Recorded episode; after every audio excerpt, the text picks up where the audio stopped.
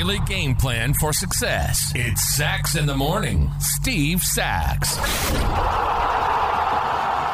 Hi, Steve Sax here with Sax in the Morning, and welcome to Wednesday, the 31st of May.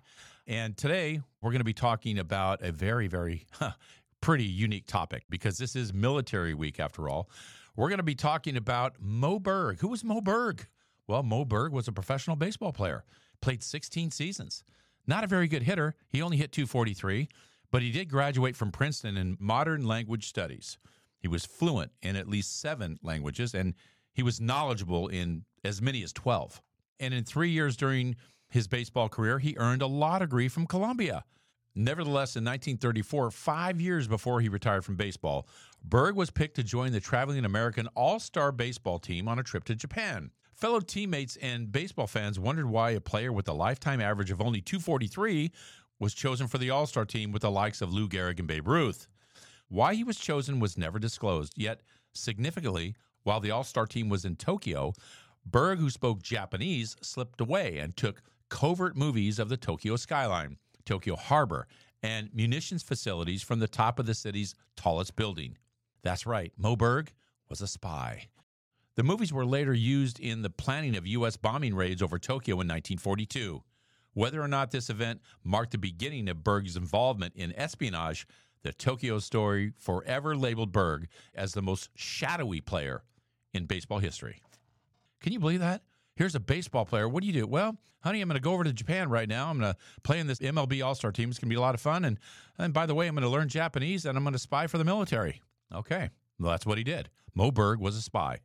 And after the bombing of Pearl Harbor, he was working as a goodwill ambassador for the United States. He gave a passionate speech over the radio to the Japanese people about the damage their leaders were causing to their country and the world. He was later recruited by the Office of Strategic Services, the predecessor of the CIA, and there he was sent to speak with Italian scientists to find out whether they were working with the Germans on a nuclear weapon. In December of 44, the OSS learned that renowned German physicist Werner Heisenberg was leaving Germany to give a lecture in Zurich. Berg was ordered to attend the conference and to make contact with Heisenberg. If there were any indications that the Germans were working on the bomb, he was ordered to shoot Heisenberg, even inside the lecture hall. On December 18th, Berg attended that lecture and sat quietly with a pistol in his pocket before a small audience of professors and graduate students. He also had been given a cyanide tablet. Heisenberg did not reveal anything about a German nuclear weapon program during the lecture, but Berg was able to meet with Heisenberg's Swiss host and OSS source Paul Scherrer and secure an invitation to dine with Heisenberg later that week. Berg listened carefully to the conversation that evening, but there was no indication that the Germans were working on an atomic bomb.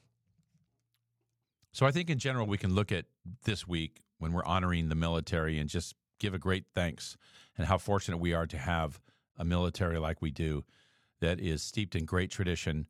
Uh, and then when we go to sleep at night, we know that they are there and they will give their life to protect us, just like my son did. And that's my short for today. If you like what you heard, give us a positive review, subscribe, and share. Also, remember that the Sax in the Morning swag is now available on my Instagram site. Go to Sax in the Morning underscore podcast.